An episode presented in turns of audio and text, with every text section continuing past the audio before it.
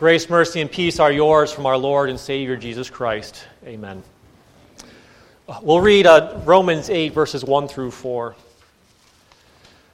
Therefore, there is now no condemnation for those who are in Christ Jesus.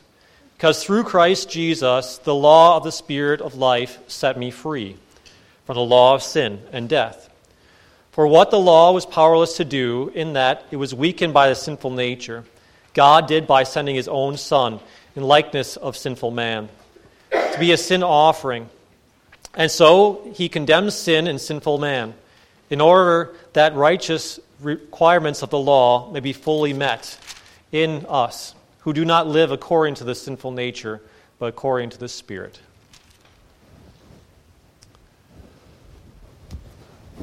What happens when you don't live up to the hype? What happens when a standout academic student in high school all of a sudden finds themselves, herself, not living up to the requirements of the scholarship she received because of her academics. What then? What happens when uh, a supermom who loves and cares for their children and created a, a, healthy and wonderful environment and would do anything to protect her child, in one little harebrained moment when she wasn't looking, something happened? What then? what would happen if a businessman who created all of his, his business, his, his career, his job, his, his entire livelihood out of the blood, sweat, and tears he put into it, in one moment, because of one small lawsuit, loses it all? What then? What then when you lose everything that you've lived for and built up? I was talking to someone about this. There was an individual who, who would always wear his military fatigues, he'd always wear them. Even 30 years after he was done serving in the military, that's all he would wear and that's all he would talk about. And eh, this man was concerned for his friend because he felt his friend was living in the past in a moment, as if he was ready to drop everything and go serve in the military again. What happens when your life is defined by who you once were. That this man felt that he was valuable in this life because he served in the military, and he felt maybe if he lost that identity, then he would be no one at all. You know what you call that? Justification.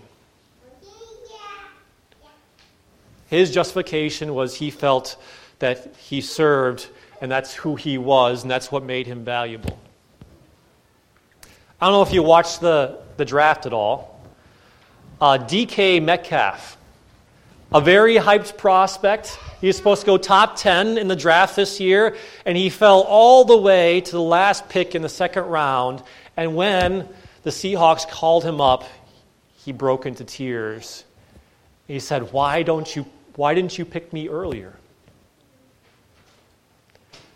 He was looking for justification. He was looking for some sort of value in his life. He felt he was much more valuable than the last pick of the second round. And that's what Paul is pointing out to us here today is he says we are all looking for justification.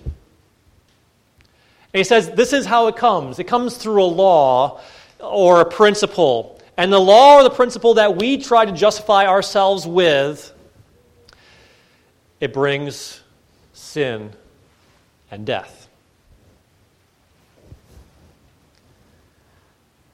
Because we can't justify ourselves. As God would want us to be justified, as we look at ourselves as as sinful human beings, we try to accomplish so many things in our lives to make our life valuable, but God says to us, Your justification, your ways of justification, they don't work, and I can prove it to you. Just look at your body. I look at mine. Still young, but I all of a sudden have aches and pains. All of a sudden, I'm a little more wrinkly than I used to be. Those crow's feet, is that what they call them? Suddenly, I, I, when I go to the doctor, my doctors look at me, they say, These are the red flags in your life. You got to watch out for these things because your body is slowly getting older and breaking down.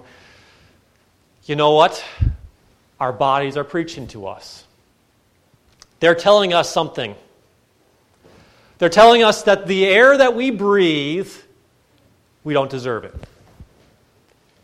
The space that we take up, we don't deserve it at all. And slowly, what will happen is one day this death and decay will catch up to us, and then all of a sudden, it's very simply clear we're not justified to be here.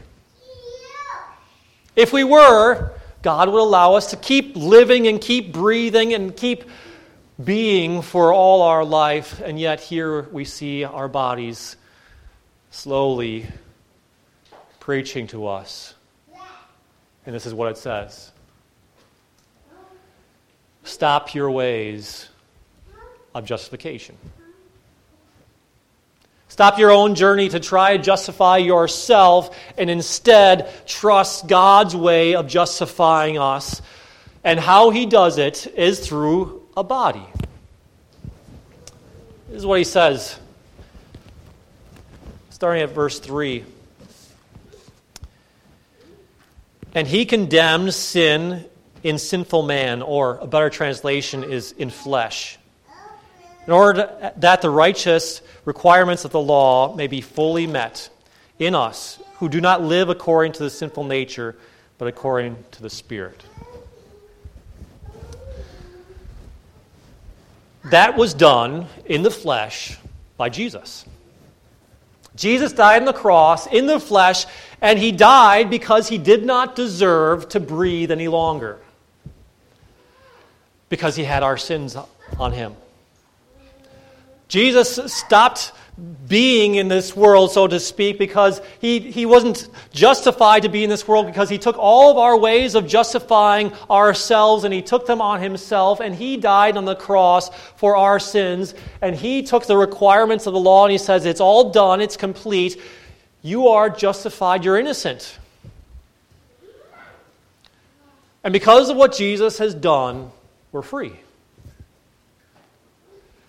Free so much in the fact that we are free from all condemnation. As we look at ourselves and the spiritual ugliness that we have in our lives, Jesus says to you, God turns and looks at you and he sees someone who is beautiful and righteous and holy and wonderful.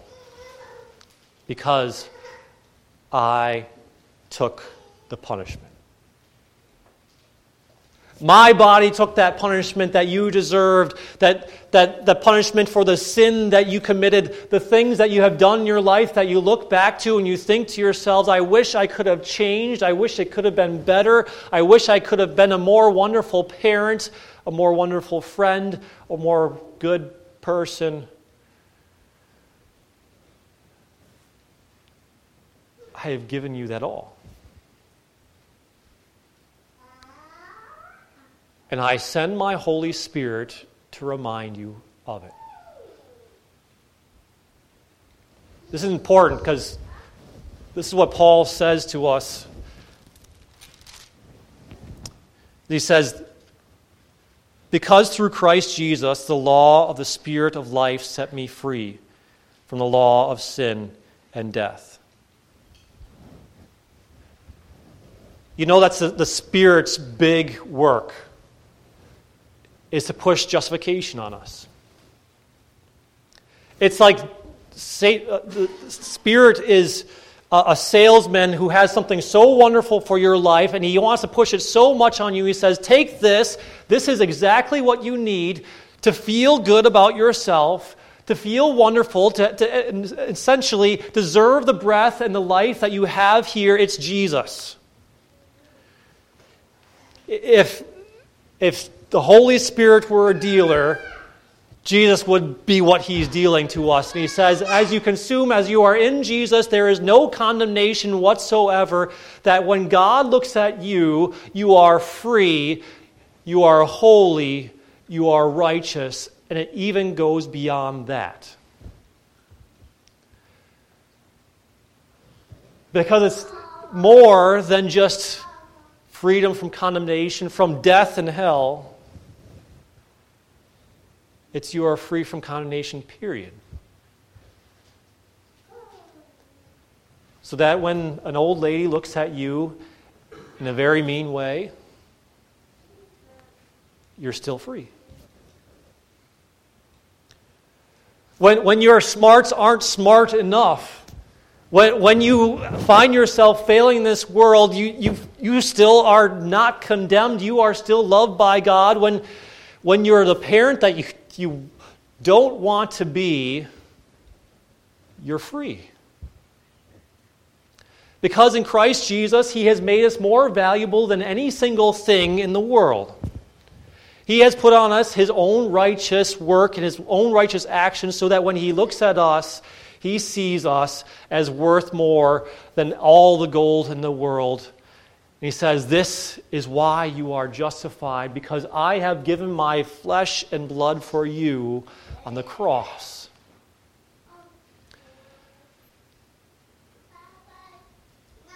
And even more than that, you have to understand what Jesus exactly did on Easter. Easter was God's way of saying that Jesus' justification worked. That God rose Jesus from the dead, and so what Jesus does for us on Easter is He doesn't just save us from the damnation in hell, He does something completely more wonderful than that. He says, Not only do I save you from your sin and your death, you know what I'm going to do for you? I'm going to bring you to be with me forever. Jesus is saying, You're worth hanging out with forever.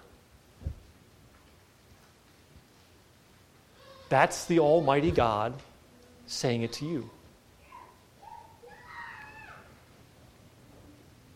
So when you do find yourself maybe flunking out of high school or college. Well, you know what? God still finds you valuable. He loves you. When in a harebrained moment you, you've done something so wicked and so bad or so, so painful to your family, to your children, God looks at you and He says, I, I, still love you and I want to be with you. I want to sit next to you for eternity. I, I want you to breathe the breath of eternal life and be with me forever. When you look around, you feel like you're just wasted space because no one loves you, even though you love everyone else. God says, You know what? I want to sit with you and be with you for eternity, not just for a day, but forever. you're worth it. That's what justification means. When you're justified, you're justified. There is no condemnation for you. And so when you see the things around you that pull you down, that make you feel horrible, you look to Christ and you say, How can I get more of this wonderful love of God that He has given me and it's important for us to understand that. Because the more we consume and take in Christ's justification, the more we see a loving God who sees us more valuable than all the wealth in the world. Who sees a parent who is washed in the blood of the Lamb. who sees a, a businessman who's, even though he's lost everything, has eternal riches in heaven. He's given us justification so we don't have to justify ourselves.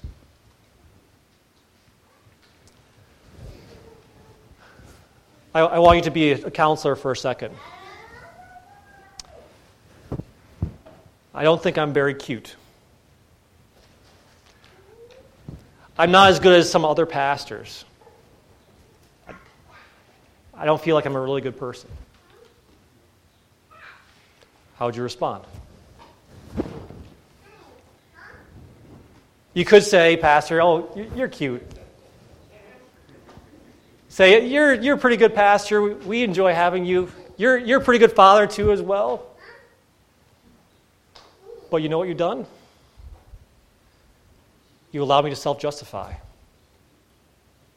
to pull my worth from something that is not ultimately useful. You know what we could say instead? It doesn't matter how you look. God wants to look at you forever. You don't get your value from being a pastor. Your value is given to you because Jesus died for you and given you his life. That's your value. You, you being a father doesn't make you eternally wonderful. It's, it's what Christ has already done for you that makes you eternally wonderful and valuable. Because when we begin to do that, we see it's Christ's justification that the Holy Spirit pushes deep into our hearts so that we see and draw from that. And we don't try to self justify by the things in this world. We don't find our value by the things that we do and don't do, but we find our value only in Christ who has given us everything. That's what Jesus' justification does. That's what Paul says that you are in Christ Jesus. That even though your body might fall apart and get wrinkly, and you see family and friends pass away and die, well, the Holy Spirit tells us what our souls already know that God has eternity for us so that my wrinkles one day will be unblemished and holy. That the, the cancer that maybe is working in my, my body that I, I don't see is, well, one day I will have a body untouched by cancer or, or, or any of its effects. That, that all the pain that I see in my loved ones leaving me and being gone and the sorrow that I have, he says, there is no sorrow for those who are in Christ Jesus. There is no condemnation. You are free because Christ has given you his justification. You deserve heaven because of Christ. You deserve to be seen as worthwhile because God sees you as ultimately worthwhile and He loves you. That's what the Spirit promises. That's why we have great peace. Because in Christ Jesus, no one can say a thing. No one can pick on your looks. No one can pick on your attitude, your personality. Because in Christ Jesus, it's covered. That's what the Holy Spirit promises. Amen. Please stand.